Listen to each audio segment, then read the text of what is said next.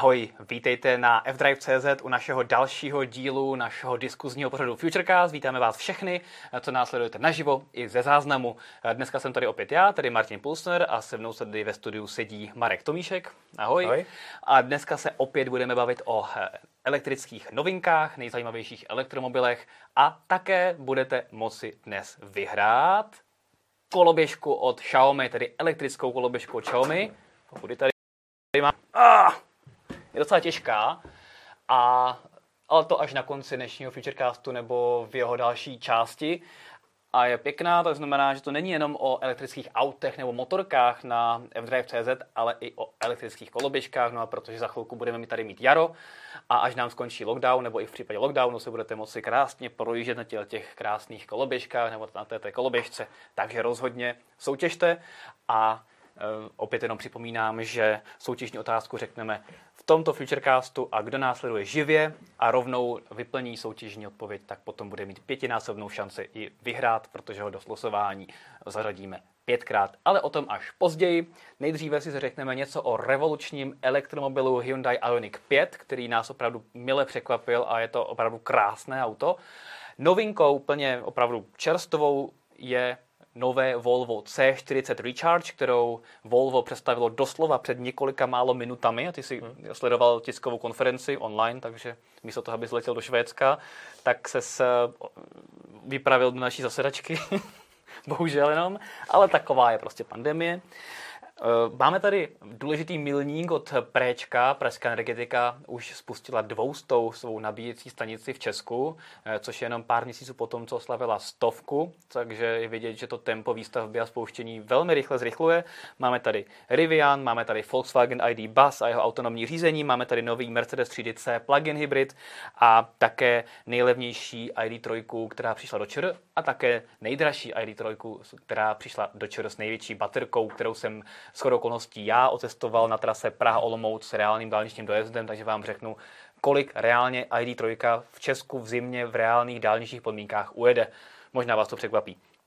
No a když bude čas, tak se podíváme ještě na další věci, no a samozřejmě potom nás čeká právě soutěž o tuhle krásnou elektrickou koloběžku.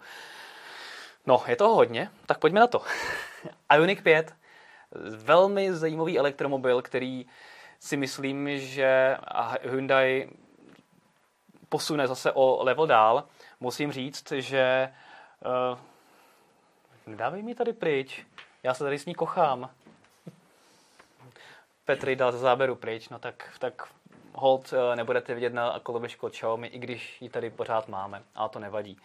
Uh, jak jsem říkal, Ioniq 5 rozhodně Hyundai posune do vyššího levelu, protože to auto vypadá opravdu krásně a bylo vidět, že se opravdu hodně zamýšlí.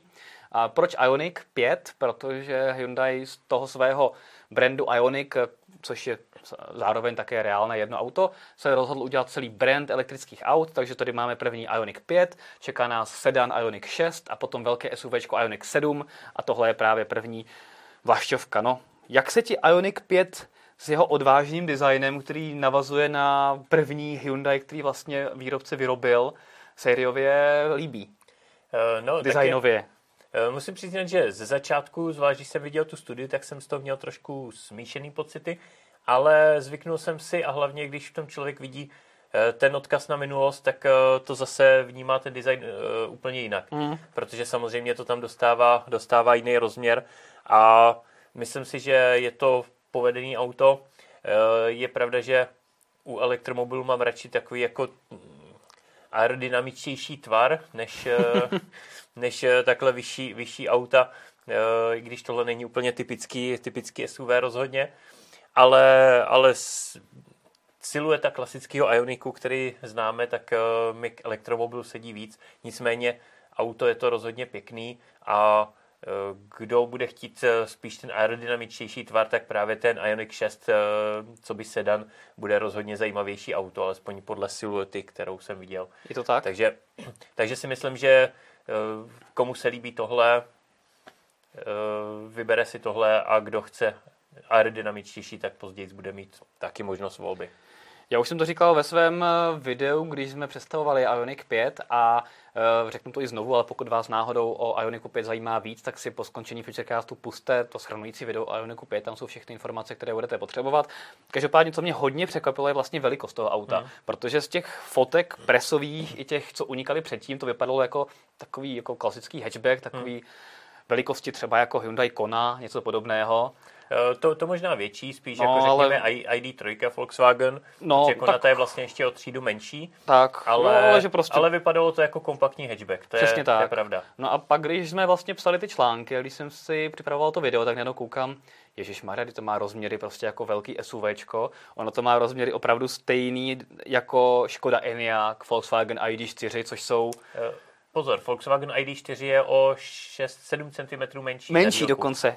Jo, a takže... 7 cm to už, to už je celkem dost. No, a, takže opravdu to fakt vypadá, že to bude vlastně, i když to zdaleka tak nevypadá z obrázku, tak to bude velké auto a vděčí za to neobvykle dlouhému rozvoru těch eh, rovných 3 metry, co je hmm. ten rozvor, tak to je více, než mají mnohem o třídu větší auta a díky tomu to opticky na těch obrázcích vypadá jako vlastně hatchback, protože takovéhle proporce vlastně běžně auta této velikosti nemají, takže to je super, že se to podařilo takhle zamaskovat. Je, je to tak, já jsem zvědavý, jak to bude vypadat vedle no. jiných aut, no, jo, ale jo. Eh, pokud vás to víc zajímá, tak jsem o tom psal na F-Drive článek, kde jsem eh, v tabulce srovnal rozměry eh, právě konkurentů tohohle auta, protože těmi rozhodně není třeba Volkswagen ID3 nebo Nissan Leaf, co by hatchbacky, kompaktní hatchbacky, ale právě zmíněný Enyaq, uh, Volkswagen ID4, uh, eh, co tam je. Dokonce, dokonce třeba Mercedes, uh, Mercedes EQC není ani o tolik větší. Hmm. Uh, Tesla Model Y a tak dále, takže, takže mezi tyhle auta míří Ioniq 5, i když na, na první pohled tak rozhodně nevypadá. A já jsem právě dělal srovnání tabulku, kde porovnávám ty, ty rozměry. A e, co je zajímavé, tak vlastně Ioniq 5 má největší rozvor ze všech e, osobních elektromobilů. Hmm. Pokud nepočítáme Mercedes EQV a e, Peugeot e-Traveler, což jsou v podstatě dodávky, dodávky obytné, nebo osobní dodávky, ale, ale jakoby z běžných osobních elektromobilů má nejdelší rozvor. Super. Dokonce delší než Tesla Model S a Model X. Hmm. Takže opravdu je to, je to zajímavý auto a já, když jsem počítal ty rozměry, tak mi to vyšlo, že má proporce přesně, jak jsi říkal, klasického hatchbacku, kompaktního, ale všechny rozměry jsou o 10% větší, včetně průměru kol. Takže, takže proto to vypadá na první pohled, že to je kompaktní hatchback, i když je to ve skutečnosti mnohem větší auto. A nebo se spletli eh, v tiskové zprávě a všechno tam omylem dali za desetinou čárku blbě, nebo něco podobného. A to snad ne. Každopádně není to jenom design, kterým je auto zajímavé, ale jsou to i technologie. Máme tady solární střechu, máme tady eh, vehicle to eh, grid nebo vehicle to load, takže máme tady zásuvku, která dokáže nabíjet jiné elektromobily a případně elektronikou, případně třeba koloběžky a tak podobně, eh, výkonem až 3,6 kW a ta, a ta zásuvka je dokonce zvenku a funguje i když je auto vypnuté, takže přesně ideálně na kemping nebo prostě když potřebuješ fakt nabít jiné auto, které je třeba v nouzi, tak to Ioniq umí, což žádný elektromobil momentálně neumí, což je super. Je to pravda.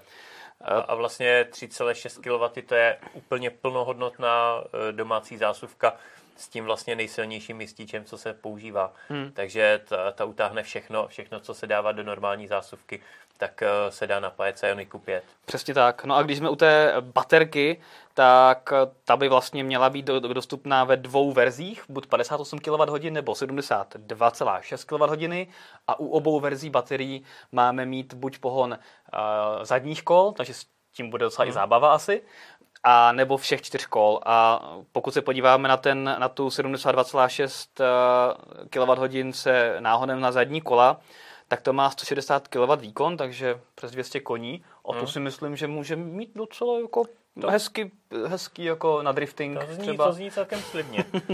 velký výkon, velký krouťák na zadní kola. E, navíc tahle verze má i nejdelší dojezd, protože je o něco úspornější a Eh, má tu větší verzi baterie, takže vlastně ta má nejdelší dojezd a u té právě Hyundai zatím eh, jako u jediný uvádí eh, dojezd podle VLTP. Což je 475 km?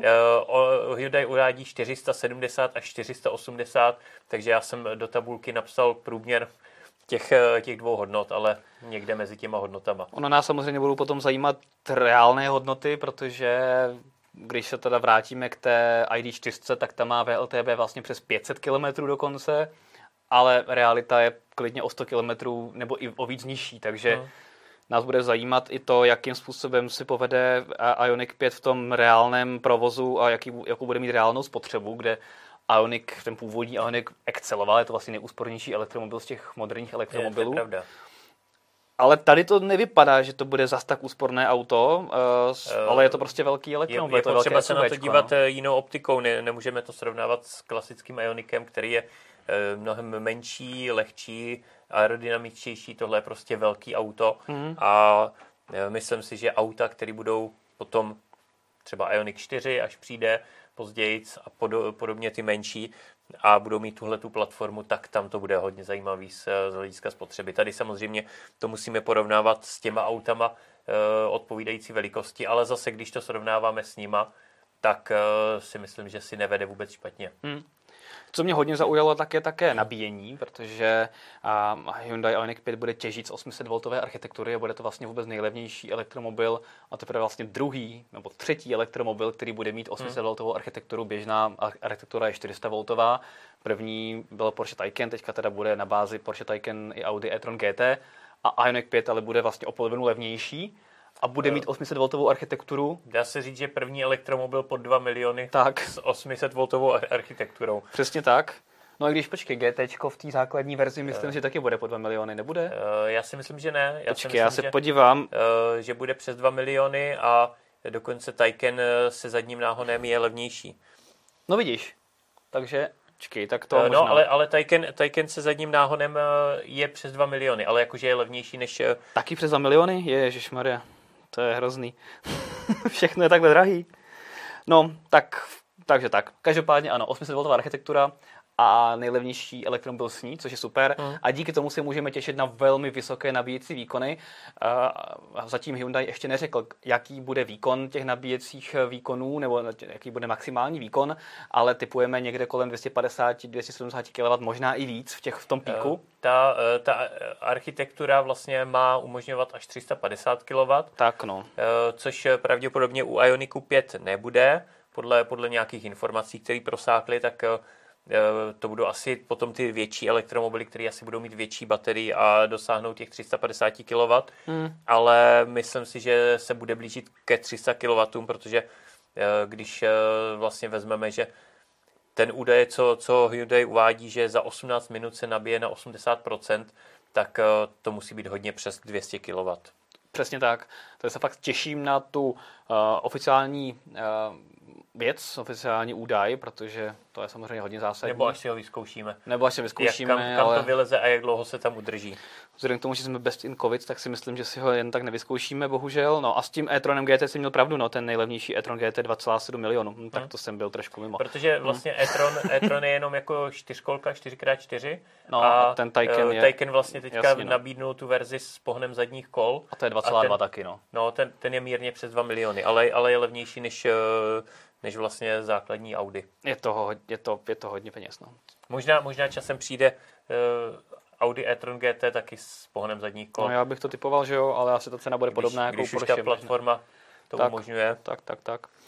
No každopádně tedy uh, u Ioniku 5, když se k němu zpět vrátíme, tak uh, ještě ani neznáme hodnotu palubní nabíječky ale co se týče výkonu, ale to samozřejmě typujeme, že to bude 11 nebo 22 kW. Dá se předpokládat, že minimálně 11 kW třífázová, protože vlastně už ikony e, s menší baterií mají 11 kW. Hmm. Nedivil bych se, kdyby měla i 22 kW, ale uvidíme. No a co se týče vlastně vrcholné verze, tak má mít 300 koní, to znamená ta se všema s náhodem na všechna čtyři kola a velkou baterkou, takže to bude opravdu už i dynamicky velmi zajímavý elektromobil a nejví, zdaleka nejvýkonnější Hyundai, eh, který s elektrickou verzí si můžeš koupit. A eh, pokud se podíváme do interiéru, tak tam eh, také se Hyundai hodně odchýlil od těch současných vozů, které má. Máme tady dva velké displeje uprostřed. Zajímavé je v té detailní prohlídce, video prohlídce, kolik detailních informací uživateli o baterce a tak podobně dá, že tam a do dojezdu a tak podobně, že přesně ti ukazuje i dojezd na dálnici a mimo dálnici, tak abys přesně věděl, s čím máš počítat, což jsou super hodnoty. Dokonce, dokonce vlastně má uh, trailer mode, ano. Uh, a to je asi jako jediný elektromobil, protože nevím, nevím, který elektromobil to má. A s přívěsem ukazuje hodnotu dojezdu i podle hmotnosti přívěsu, který táhne. Může táhnout až 1600 kg tak. a vlastně ten dojezd, uh, predikovaný dojezd vlastně přepočítává podle toho, co táhne za sebou. Což uh, zní hodně zajímavě. Hmm. Já jsem zvědavý, jak si, až si to vyzkouším to budeme muset za to zatáhnout, zapřáhnout nějaký přívěs a vyzkoušet to hned. Výborně. No tak to třeba dáme nějaký jiný elektromobil nebo něco podobného. Uh, Citygo. Citygo AIV na, na valník, přesně tak. A ano, tohle je náhodou jedna z věcí, která je také velmi zajímavé v tomto segmentu, protože velmi málo elektromobilů v této cenové relaci dokáže táhnout tolik kilo. Uh, to... Spíš jako velmi málo elektromobilů v této cenové relaci dokáže něco táhnout vůbec. Uh, to, to si myslím, že tak jako úplně neplatí, protože, protože právě to jsme si mysleli, když jsme předpokládali, že ten Ioniq 5 je menší, ale když ho pak srovnáme s těma elektromobilama, kam opravdu cílí, tak uh, ENIAC, ID, ID4, to jsou všechno elektromobily, které něco dokážou táhnout, EQCčko, tak, tak to pravda, no. Tesla, Tesla Model Y, takže, takže si myslím, že právě naopak v téhle kategorii už eh, to celkem běžný je, že, že hmm. můžou něco táhnout. Byť 1600 kg je poměrně dost, protože třeba eh, v základu tuším má 1,1 tuny nebo ně, nějak tak a přitom je to větší auto. Tak takže, jsem to myslel právě, no, že tam že jakoby, těch 1600 kg je docela hodně, co se týče jako toho, té absolutní hodnoty. Ale, ale jakoby, že, že v, té, v té kategorii většinou už ty elektromobily dokážou táhnout hmm. přívěs že spíš, spíš ty menší, když se bavíme o uh, Eniak, teda o, o Ioniku základním a podobně, Leafu, tak tam vlastně to jsou auta, které nedokážou tahat přívěs Kona a tak. Každopádně ještě zpátky k tomu interiéru, tak eh, co mě ještě potěšilo je, že i Ioniq 5 má přední kufr. To znamená, že vidět, že opravdu Hyundai přemýšlel eh, a ta nová platforma EMG, EGMP tak která umožňuje právě zastavění eh, různých typů baterie a tak podobně, hmm. tak má i ten přední kufr, takzvaný Frank, který má tady eh, přes 50 litrů, takže ne úplně málo, což je super. E, má 24 litrů v, ve verzi 4x4, tam je menší kvůli přednímu motoru a 57 lit, no. litrů má v té verzi v zadokolce. A vlastně, když se sečtou oba dva ty kufry, tak má větší objem celkově než Enyaq, hmm. protože ten má nějakých 585 litrů a uh, Ioniq v zadokolce má 588, takže o 3 litry větší kufr než Enyaq. Takže celkově velmi zajímavé auto. Já jsem teda na začátku zapomněl říci, že samozřejmě budeme opět rádi, pokud nás sledujete živě za vaše dotazy, připomínky, eh, za vaše komentáře k tomu, o čem se právě bavíme.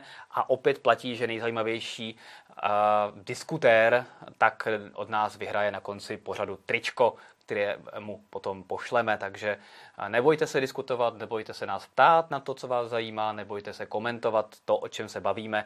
Petr nám nejzajímavější dotazy, připomínky a komentáře naživo potom řekne a ten nejaktivnější z vás si potom odnese od nás tričko fdrive.cz.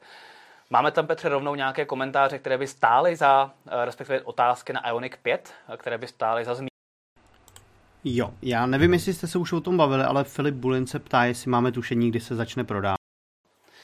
Tušení máme. Tušení, tušení nějaký máme. Eh, mělo by to být pravděpodobně někde okolo půlky eh, letošního roku.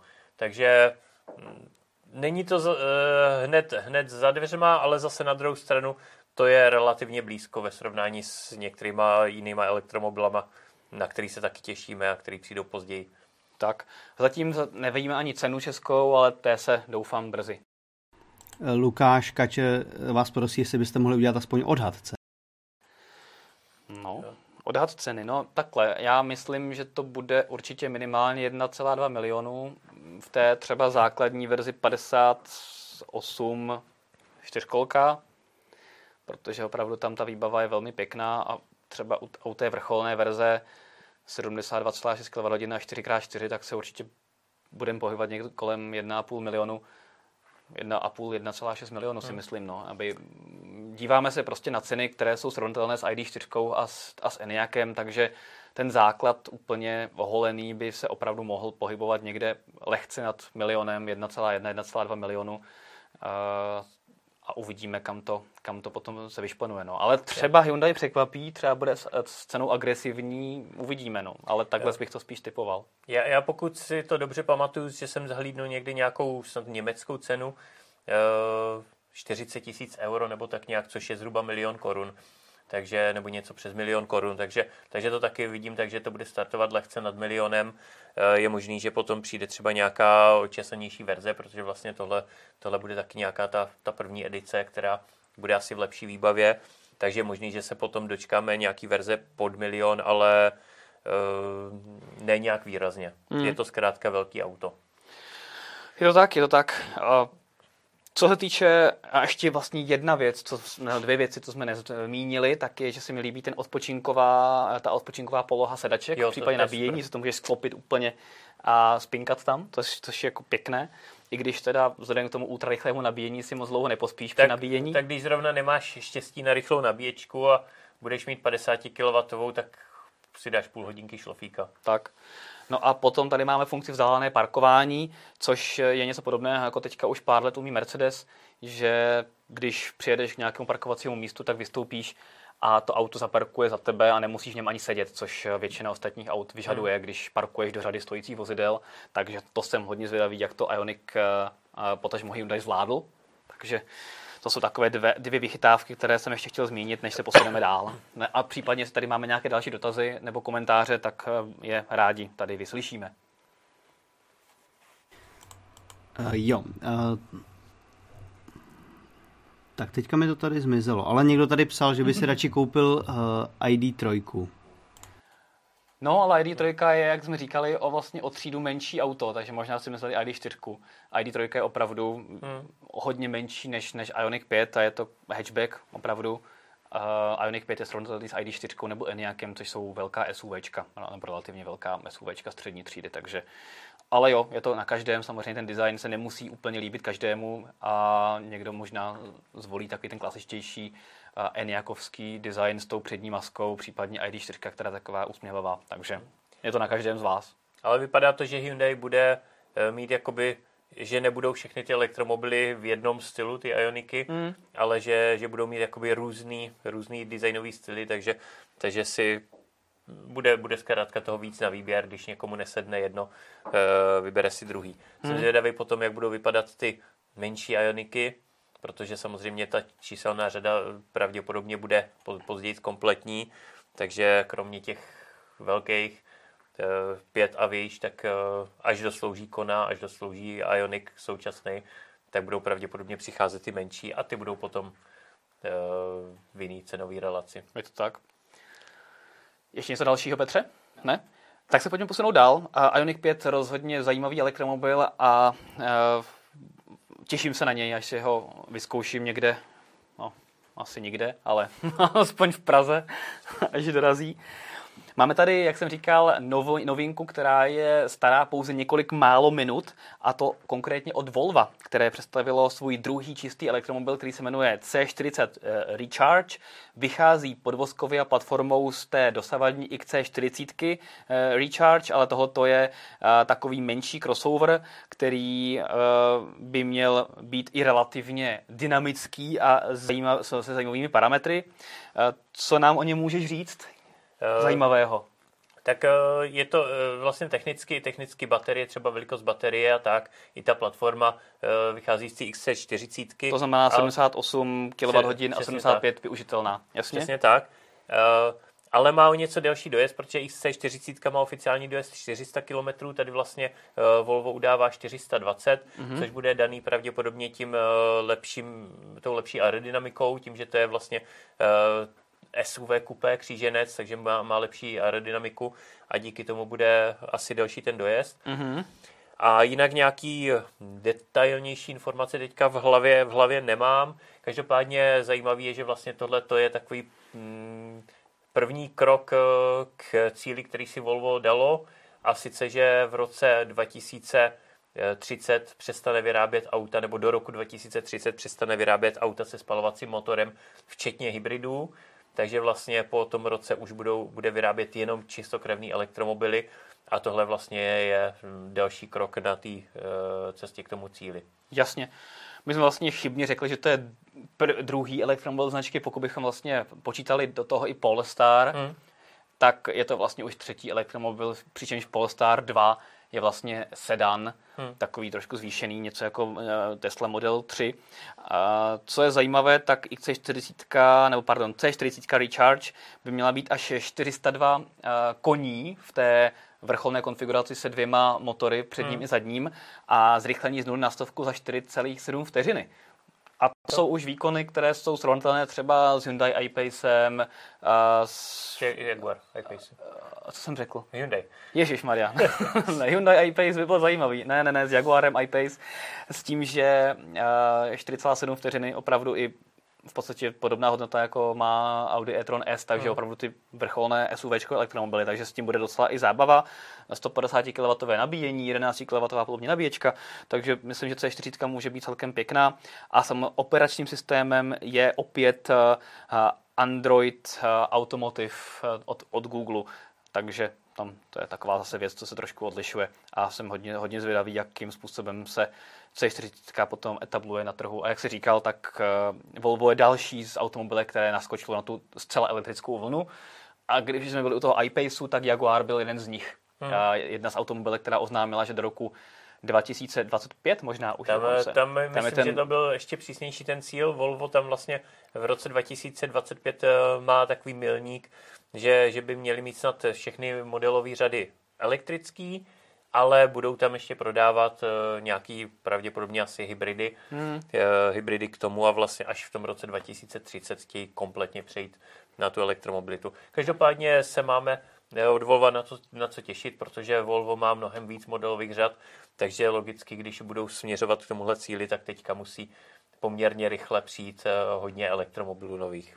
By. Přesně tak. A máme se na co těšit, protože elektrická doba je, je vidět, že opravdu začíná na mnoha sférách a mnoha frontách. Takže C40 je dalším zástupcem. No a kde ty elektrická auta budeme nabíjet všechna, tak na nabíjecích stanicích samozřejmě většinu nabíjecích eh, stanic máme doma. Je to obyčejná hmm. domácí zásuvka nebo i třífázová zásuvka, ale samozřejmě, když jdeme na další trasu, tak potřebujeme využít veřejnou nabíjecí infrastrukturu. No a eh, vlastně teďka v pátek jsem byl na otevření dvousté nabíjecí stanice pražské energetiky v Prostějově hmm. u čerpací stanice OMV, zároveň je to desátá nabíjecí stanice u čerpací stanice OMV. A co je na tom hodně zajímavé je, že vlastně někdy v říjnu teprve přeskočilo préčko milník eh, stovky nabíjecích stanic, které jsou v provozu a teďka už máme dvě stovky za nějaké čtyři další měsíce. Já myslím, že to byl dokonce listopad, že? No, takže tam opravdu výrazně zvýšili tempo. Je to jednak tím, že zprovoznili opravdu hodně nabíjecích stanic na trafostanicích v Praze, což hmm. je teďka nový projekt, který je celkem zajímavý a že v mnoha, zejména sídlištních lokalitách, se objevují takto nabíjecí stanici přímo na těch trafostanicích, kterých tam je hodně. A bez toho, aby se muselo vlastně cokoliv tam upravovat a kopat, což je jako velmi zajímavé. Ale zároveň se dočkáváme také rychlých a ultrarychlých stanic napříč republikou a konkrétně třeba u těch OMV, tak má být těch nabíjecích stanic až 44 uh, eh, lokalit hmm. do konce tohoto roku. Takže na 44 čerpacích stanicích OMV budeš mít nabíjecí stojany od uh, Préčka. Ty mají většinou, to jsou hyperchargery většinou, který mají 75 kW. Většinou a jsou modulární, takže velmi jednoduchým přidáním modulu z, z nich máš najednou ultrarychlou stanici 150 kW hmm a v těch umístěních už je všechno v té zemi uděláno tak, že opravdu stačí jenom přidat výkonový modul a zvýšit jistič. A jinak nejsou tam potřeba žádné úpravy, takže Prečko samo říká, že v letošním roce bude sledovat vytížení těch stanic v různých regionech. A ty, které jsou, které budou vytížené a které zároveň bude eh, naštěvovat hodně aut, které dokáží mít nabíjecí výkon 100 kW a víc, tak ty potom zrychlí třeba už v letošním roce na 150 kW. Takže vlastně, když v Berouně budu pořád jezdit nabíjet, tak mi tam Přesně eh, tak. zvýší výkon. No tak to je super. Přesně tak. tak. Tak to já tam budu pečeně vařený. Ty tam musíš ale jezdit s autama, co dokáží nabíjet opravdu hodně rychle, aby viděli, ježišmarja, ta, ta No. stanice, to je unikát. tak minulý týden jsem tam byl s e-tronem, tak No už tak jsem, už jsem doufám, že začal. jsi nabil aspoň čtyřikrát, abys jako jim ukázal, Jo, kolik... třikrát. No tak vidíš, tak super, tak eh, viděli Takže- ty jo, tak jsme postavili stanici, po půl roce jsme zprovoznili stanici v Berouně a hnedka taková No, výtoč. Kdyby půl roce. No, tři čtvrtě v podstatě skoro. měsíců, no, no. Hrozný, hrozný, no. A, Kaž- jo. Promiň, co jsi chtěl říct? No, chtěl jsem se zeptat, uh, protože ty, to je těch 200 stanic uh, jsou vlastně včetně ACčkových, Mhm. tak uh, jestli máš nějaký přehled nebo, nebo aspoň odhad, kolik z nich je AC a kolik, kolik je rychlo nabíjecích DCčkových. No to bych se musel podívat do našeho katalogu, ale typoval bych, že to je tak půl na půl. No. Hmm. A s tím, že hodně samozřejmě v dalších letech bude eh, narůstat ten podíl AC stanic, protože ne, jenom projekt Metropolitní síť v Praze do roku 2024, myslím, že má zahrnovat dalších 500 nabíjecích stanic ACčkových, což jsou jsou to i chytré lampy, kterých má být stovka, jsou to přesně tyhle ty wallboxové uh, nabíječky na trafostanicích a další, takže těch nabíjecích stanic ACčkových se bude opravdu hodně, hodně stavět v obchodních centrech, kde dávají smysl. No ale samozřejmě i ty páteřní projekty u těch čerpacích stanic, u dálnic a tak podobně, tak tam zase budeme vydávat ty rychlé a postupně také hodně ultrarychlé nabíjecí stanici, takže to bude takový mix a myslím si, že to bude takový poměr nějakých třeba 70-80% budou ACčka a 20% budou DCčka. No ostatně ty DCčka potom stačí mít každých pár desítek kilometrů na nějaké důležité lokalitě, spíš třeba víc stojanů, ultrarychlých, a nepotřebuješ mít prostě každých pět kilometrů nabíjecí stanici. Eh, Hlavní je, abys tam vždycky mohl nabít a měl si tam volno, takže tímhle tím směrem se půjde a, ne, a Je už to- to vlastně jde.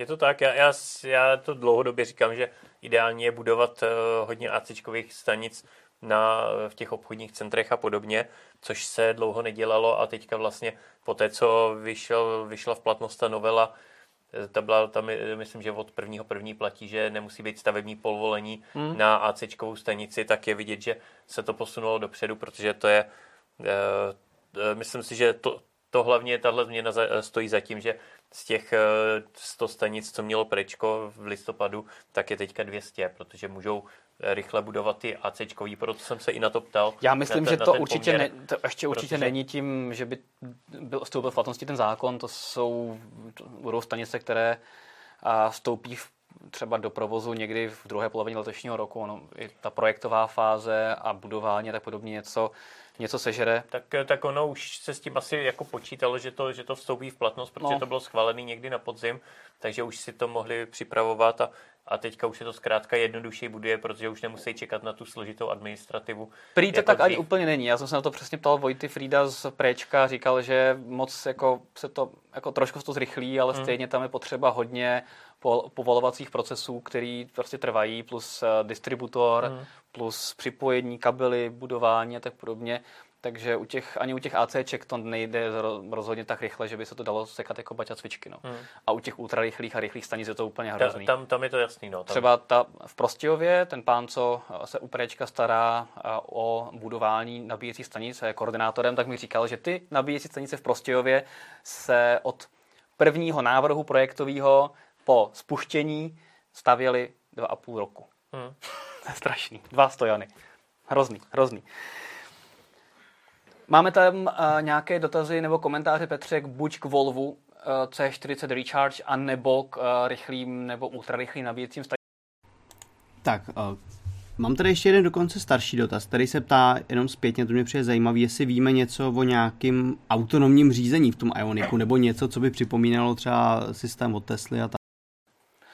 A Eh, co se týče systému, tak je tam vlastně standard to, co dneska je a ona Tesla v podstatě nemá nic navíc, jenom prostě to marketingově označuje jako autopilot. V- V Evropě to zas tak moc jako převratně něco víc neumí, takže prostě držení v pruhu, uh, inf, uh, držení vzdálenosti a doplnění tempomat, nějaké chytřejší řízení, i když tam ty, ty pruhy nemáš, to všechno tam je, ale nic jako převratného, že by cílela nějakou autonomní jízdu, to ne.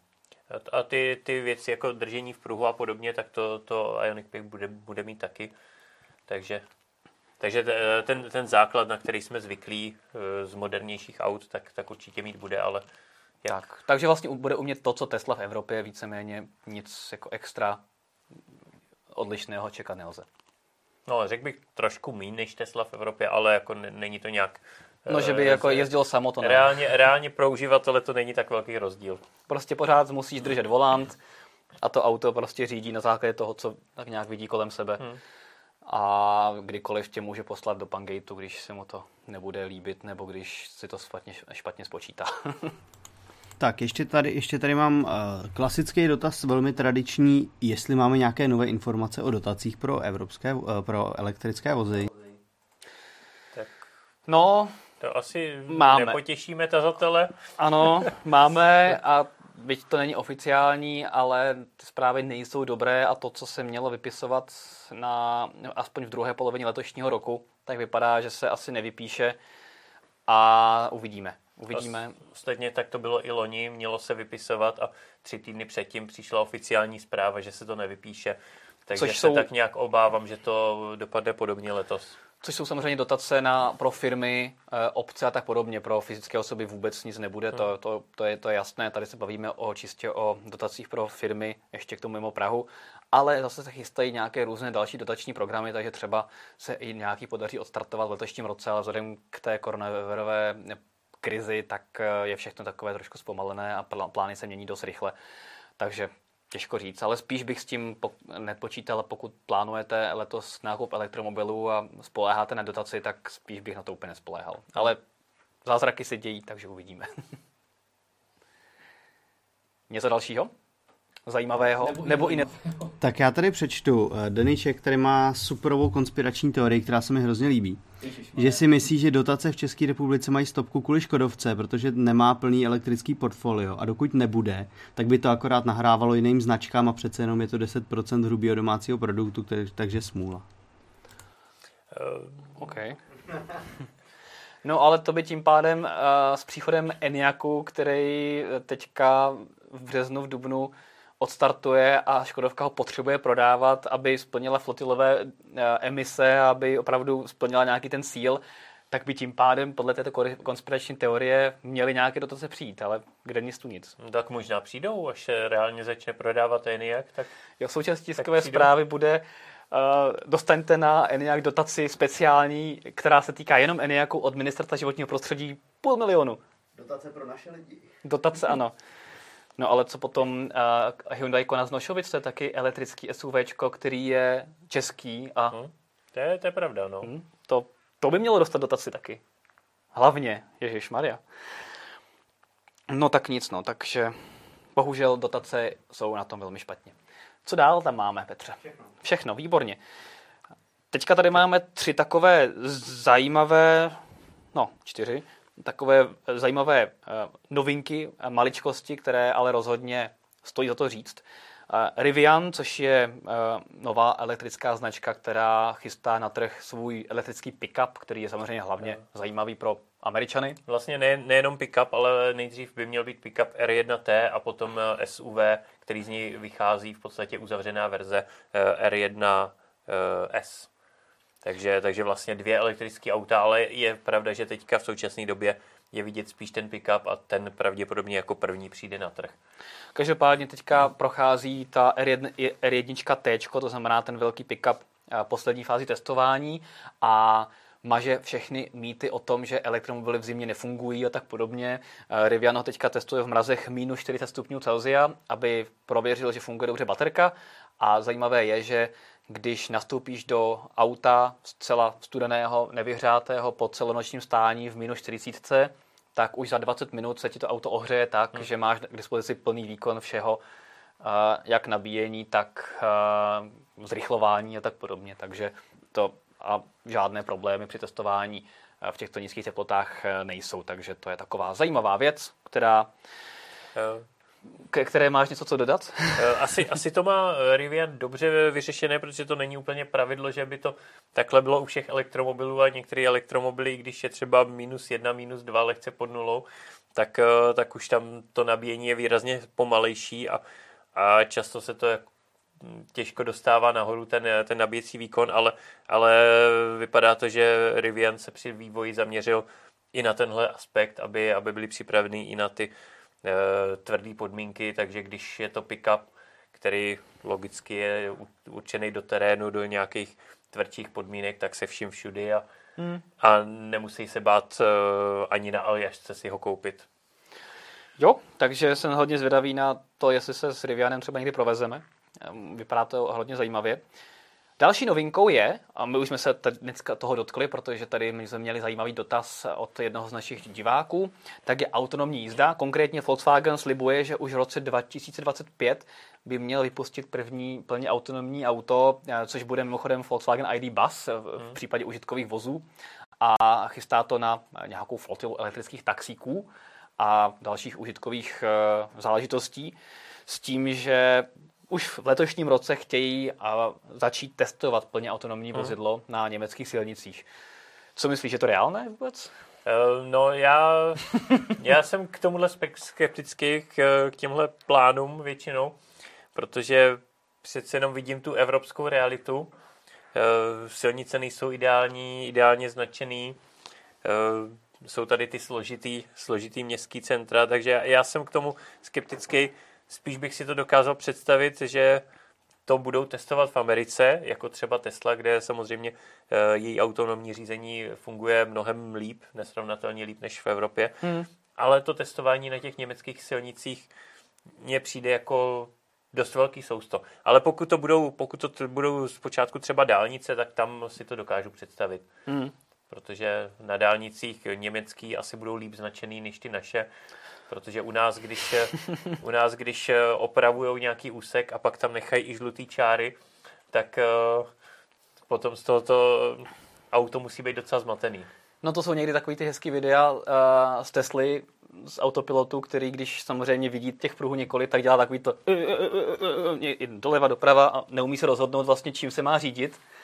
Takže to jsou prostě přesně věci, které bych tam být v tom provozu neměli. No. Takže uvidíme. Já osobně jsem taky k tomu docela skeptický a nemyslím si, že v roce 2025 uvidíme plně autonomní auto v reálném provozu bez zásahu řidiče.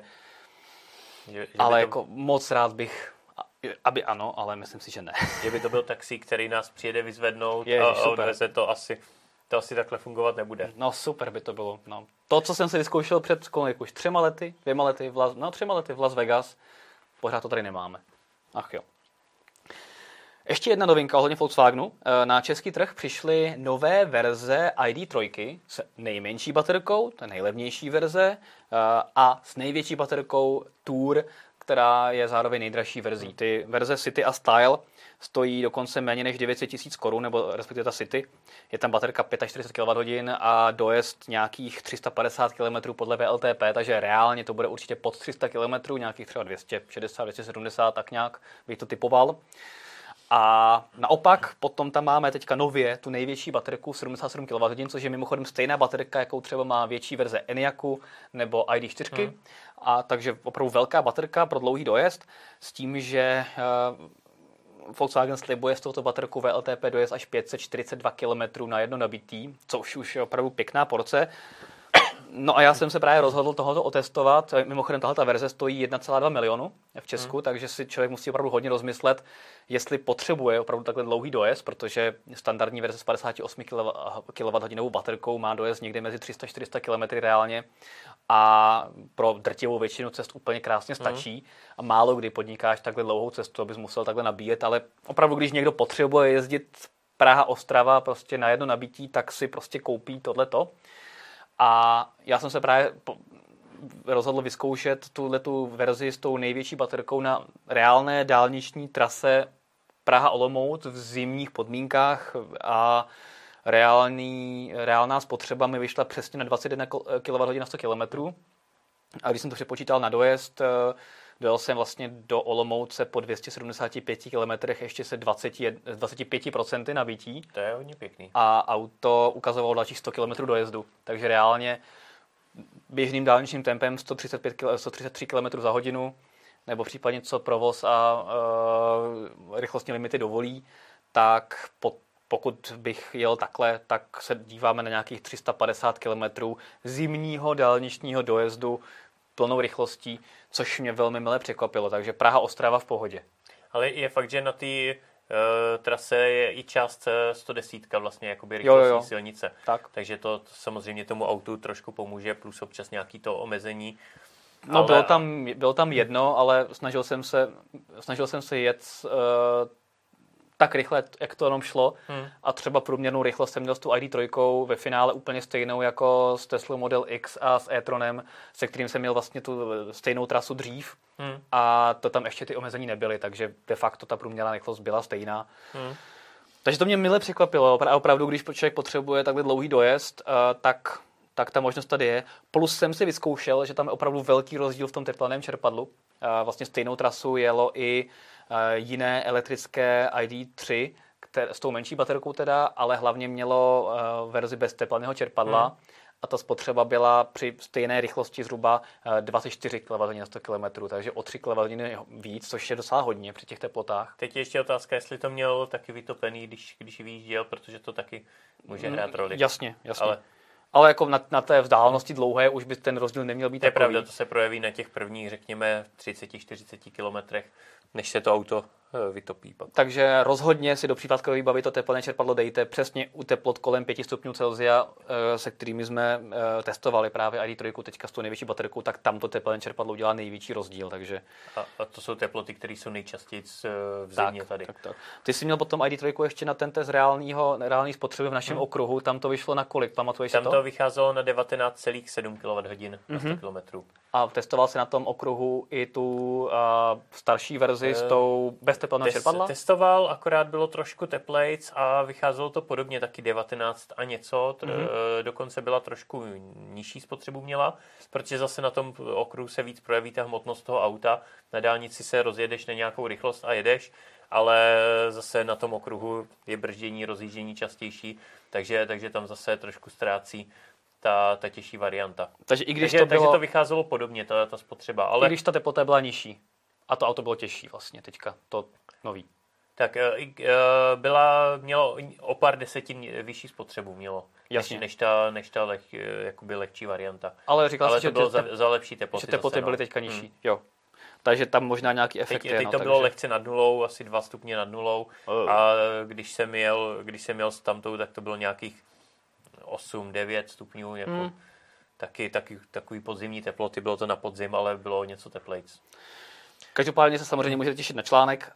Máme tady něco k tomu? Někdo? Ne? Super, takže ID3 asi uh, můžeme opustit. A máme tady ještě Mercedes-Benz C, plug-in hybrid s elektrickým dojezdem až 100 km. To je něco, co se ti líbí, veď? Jo, každopádně. A... Navíc rychlo nabíjením určitě. Ano. Jak, jak známe z Mercedesu. Co nám o něm můžeš říct, o tom krásném C novém? Eh, tam, tam je zajímavý, že vlastně Mercedes eh, nabídne rovnou tři plug-in hybridní motorizace. Eh, u Mercedesu jsme zvyklí, že často nabízí minimálně dvě, aspoň u těch větších modelů. Jedna je benzínová, jedna je naftová, ale jsou většinou, hm, řekněme, o podobném výkonu. Většinou mají jakoby i podobné označení, jak stejné číslo, které značí jakoby ten výkon, ale, ale na konci je buď E a nebo, nebo DE. A vlastně v tomhle případě poprvé v C nabídne Mercedes rovnou 3, eh, přičemž dvě budou eh, s benzínovým motorem. Jeden bude eh, litr a půl, druhý bude 2 litry, mm. oba čtyřválce mm-hmm. a k tomu ještě tu svoji typickou naftovou variantu. Takže a. opravdu Mercedes má hodně věcí na výběr. Každopádně, tam vlastně Mercedes v tomhle tak nějak začal dělat to, co, to, co třeba, třeba dělal do, do teďka, to dělalo asi jenom BMW, který nabí, nabízelo několik těch uh, benzínových variant uh, plug-in hybridů, ale zase nemělo ty naftový a vlastně Mercedes si pořád nechává ty naftový a k tomu teďka nabízí i ty, uh, ten větší výběr mezi slabší a uh, teoreticky úspornější a potom nějakou silnější mm-hmm. s uh, větším výkonem, s lepším, lepšíma jízdníma vlastnostma, takže takže vlastně dává, dává mnohem víc, víc na výběr. A tak nějak to podle mě směřuje k tomu, že eh, se snaží jakoby nabídnout do budoucna víc plug-in hybridních motorizací a upozadit ty, ty s klasickým benzínovým motorem, aby vlastně byly, bylo na širší spektrum plug-in hybridů a každý si vybral to, co, to, co mu sedí. Já ještě dodám, baterka má kapacitu 25 kWh, AC nabíjení až 11 kW, což je super, hmm. a DC nabíjení přes klasický CCS konektor až 55 to je, to je hodně to je zajímavý, protože uh, to jsem říkal, že vlastně tyhle hodnoty by let, který elektromobil mohl uh, tomuhle plug-in hybridu závidět. Let, let, který elektromobil, který má větší baterii. To je vlastně takový tak, menší Hyundai Ioniq v tom, tom skovaný. Uh, ten první Ioniq. No, přesně, ten, ten starší. To je, ten, to je ten, ten měl do 28 kWh, tohle no. má 25 Eh, je pravda, že zrovna ten Ionic eh, to nabíjení měl rychlejší, ale dejme tomu třeba Škoda Citigo má eh, baterii 35,5 kWh nebo tak nějak, 35, ta no. využitelná je nižší, asi 30, okolo ale 32. Nabíjení ale, je tragédie, no. Ale nabíjení má kolik 7,2 kW ACčkovým a když se dostane na 40 kW na, na, na rychlo nabíjení, tak, tak to je na oslavu. Tak to už přesně to tak, už, to už bouchá šampaňský na nabíjecí stanici, to už jako... jako... Běžně, běžně 35 kW a když, když mrzne, tak, tak se ani přes 30 nedostane. Tak, tak. Takže, takže jako v tomhle teda u Mercedesu jsme kam klobouk, že u plug-in hybridu dosáhli vlastně vyššího e, nabíjecího výkonu, jak na AC, tak DC, než, než třeba některé elektromobily. A je čas na soutěž. Co ty na to? Pokud tam teda nemáme žádné komentáře k Mercedesu. Ne? Nejsou tady k Mercedesu, ale Štefan Tahun nám ještě píše, že ohledně Rivianu ano. je zajímavý sledovat výstavbu ohlášené sítě Rivian Adventure Network, který má mít CCS konektor až 300 kW při napětí 920 V. Přesně tak, to je, to je velmi zajímavý projekt. Samozřejmě ne úplně u nás, ale um, jo, to je, je to super, že Rivian se právě snaží cestou podobnou jako Tesla, jak je samozřejmě v menších měřítkách a na jiných specifických lokalitách, eh, přece jenom ta Adventure Network je trošku postavená jinak, ale přesně. Je to, je to, hlavně v terénu. Tak, takže to je, to je fakt super, že Rivian právě nabídne tyhle ty, jako svoje nabíjecí body které jsou spolehlivé i v těch oblastech. Takže. A vlastně to i ukazuje to, že bude mít eh, taky vysokou, vysokou voltáž. Tak. I přes 900 V dokonce. Přesně tak, přesně tak. A on má, on má vlastně eh, nabízet taky 300 kW eh, nabíjení, něco takového Rivian uh, avizoval. Takže Rivian rozhodně jsem rád, že vás zaujal a i když to asi v Česku se ho v dohledné době nepot, nesetkáme s ním, tak eh, snad třeba někde v Americe. Ale pojďme soutěžit. Co ty na to, Petře? Tak to ukáž. Tak to ukážu. Čekaj. Já to ukážu a ty to uvedeš. Jo, tak já si musím tady najít. tak. Koloběžka od Xiaomi, počkej, mám se tady na ní no, jako projet. A tady se zapíná. Tak Martin předvede koloběžku a já si zatím najdu. Wow. já, to, já to tady radši nebudu rozjíždět, protože tady uh, nabořím do eh, třeba světla nebo něco takového. Ale hele, jedu jeden kilometr za hodinu. Jeden, dva, tři, mm, a nic. ale, ale je krásná. Je krásná, máme tady display, má dojezd až 20, 20 km dojezd, 20 km a, dojezd a 20 km za hodinu je maximální rychlost. Ano. A výkon je 250 W. 250 W, ne kW. Vatů. Kilovatů to by bylo jiný kafe, ale... Přesně tak. No a do soutěže nám ji věnovala mobil pohotovost.cz, což velmi děkujeme. A takže nejenom, že si tam můžete koupit telefon nebo třeba něco k chytré domácnosti, ale nově taky koloběžky a další podobná vozítka. Takže to je super. A je to zatím asi nejdražší cena, kterou jsme ve Futurecastu rozhodně měli. Co musíte udělat pro to, abyste si mohli takhle zvonit? Já ti to nechám, promiň. Uh. Je to, je to uh, koloběžka Xiaomi Mi Electric Scooter Essential jestli jsem to přečet správně. Asi jo. A uh, ta soutěžní otázka zní, kolik, kolik tahle koloběžka stojí teďka v akční ceně právě na CZ.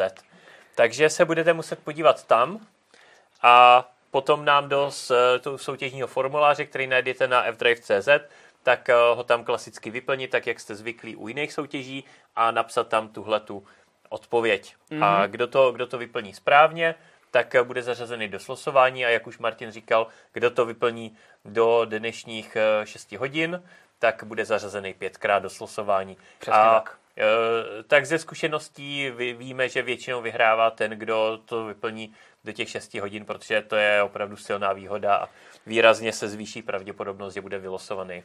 Takže sledovat nás online se vyplatí a potvrzuje se to i teďka. Já vám přeju hodně štěstí, protože tohoto je, si myslím, fakt super cena od mobil pohotovosti a těším se, že třeba někoho z vás potom uvidím na ulici právě v touto koloubečku. Měli bychom na ní potom nalepit nějaký F-Drive nálepky, abychom to poznali, ale, ale to si tam třeba nalepte potom sami. Tak jo, tak já tady, hele, ono to má i zadní světýlko. Tak bychom k ní možná mohli přidat f v tričko a pak no, bychom samozřejmě. třeba dotyčního poznali, když pojede v tričku na koloběžce v našem. Tak... Přesně tak. tak. A na této koloběžce budete muset jezdit jenom v tom tričku F-Drive.cz. A samozřejmě článek už naleznete teďka na fdrive.cz, takže se tam rozhodně podívejte, eh, tam vyplňte ty uh, správné odpovědi nebo tu správnou odpověď, kterou, uh, na kterou samozřejmě natrefíte na mobil pohotovost.cz, kde se mrknete, kolik to stojí. Ještě jednou řekni ten přesný název té koloběžky, protože těch typů je samozřejmě je to, víc. Ať to přečteš správně. Xiaomi Mi Electric Scooter Essential. To zna, důležitě je to essential a se nenachytáte. Takže tak. Já jsem nevěděl, jestli se to čte my nebo maj, tak ne, je to, je, to, je to my. Hele, já tady, já tady dám pryč světlo, tak. A nechám si ji tady. A děkuji za, za to, že se budete zapojovat do soutěže a přeju hodně štěstí. Máme tam ještě nějaké zajímavé dotazy, komentáře nebo něco, co bychom mohli předtím, než ukončíme náš Futurecast, zodpovědět? A Lukáš Kačer se nás opakovaně ptá, jestli víme něco o Mercedesu EQA. Jakože kdy přijde na trh? Nebo... Uh, tak Mercedes EQA ten eh, na trhu už jakoby oficiálně je, nebo aspoň se dá, dá objednávat. Uh, cena je 1,27 milionů, jestli si to dobře ano, pamatuju. 1,28 včetně DPH korun. Tak. A uh, takže dá se objednávat, ale Kdy přijde fyzicky, tak to se nám zatím nepodařilo zjistit. Kdy přijde fyzicky do Česka, protože už jsme si tak nějak zvykli na to, že když eh, přijde nějaká zajímavá novinka, tak eh, většinou eh, Česko tím, že tady není moc velká podpora elektromobility, tak, tak není na seznamu těch prvních zemí, kam přichází. Takže první země budou Německo, Norsko, Nizozemsko a podobně. A, a my se snad někdy dočkáme. Přesně tak. No a tím, jak je koronavirus, tak je to ještě o to horší. S tím, že normálně bychom si už asi EQAčko byli někde normálně vyzkoušeli hmm. v nějakých hezkých podmínkách a projeli to auto, přinesli vám video a třeba i detaily o tom, kdy se podívá do Česka. Teďka nevíme nic. Teďka nás nikdo nikam nechce, prostě, když jsme bez tím covid. Takže Přesně tak. Uvidíme. A to už si stěžujeme pořád, no ale tak máme tady ten lockdown, tak to určitě bude lepší. Co pak máme dalšího, Petře? Nic. Nic. Tak v tom případě, když nic, tak, tak asi to teda ukončíme. A já ještě jednou uh, připomenu soutěž a také zároveň budu rád, pokud si dáte fdrive.cz do odběrů na YouTube a budete následovat na sociálních sítích Facebook, Instagram a taky Twitter a klikněte si na fdrive.cz, pokud vás zajímá právě třeba uh, poslední informace o tom, jak funguje rozšířená realita v ID3, tak vyšlo teďka video a taky jsme ještě lákali na něco v rámci videa, ale už nevím na co. Jo, Ionic 5, takže pokud vás zajímal uh, Ionic 5, tak se mrkněte na video, nebo třeba samozřejmě katalog a preview Ionicu 5 na fdrive.cz, ať se dozvíte všechno podstatné o tom autě. Nebo ten článek se srovnáním v tabulce. Přesně tak.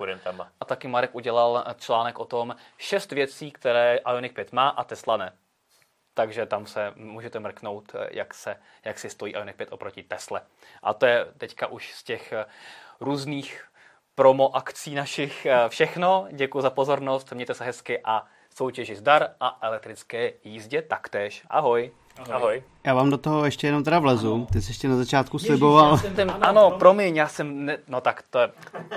Nevyvlíkl jsem se z toho a děkuji, že jsi to připomněl, protože teď dneska by nás asi lidi sežrali, že bychom nevyhlásili toho, kdo si zaslouží od nás tričko F-Drive za to, že byl nejaktivnější v diskuzi. Takže díky Petře, že jsi to připomněl. A kdo to je?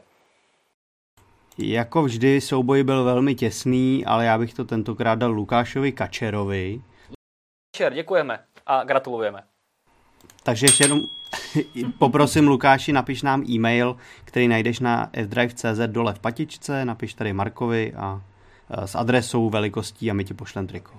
Tak jo, a to je už opravdu všechno. Děkujeme moc a cinkáním naší koloběžky Xiaomi se loučím. Ahoj. Ahoj.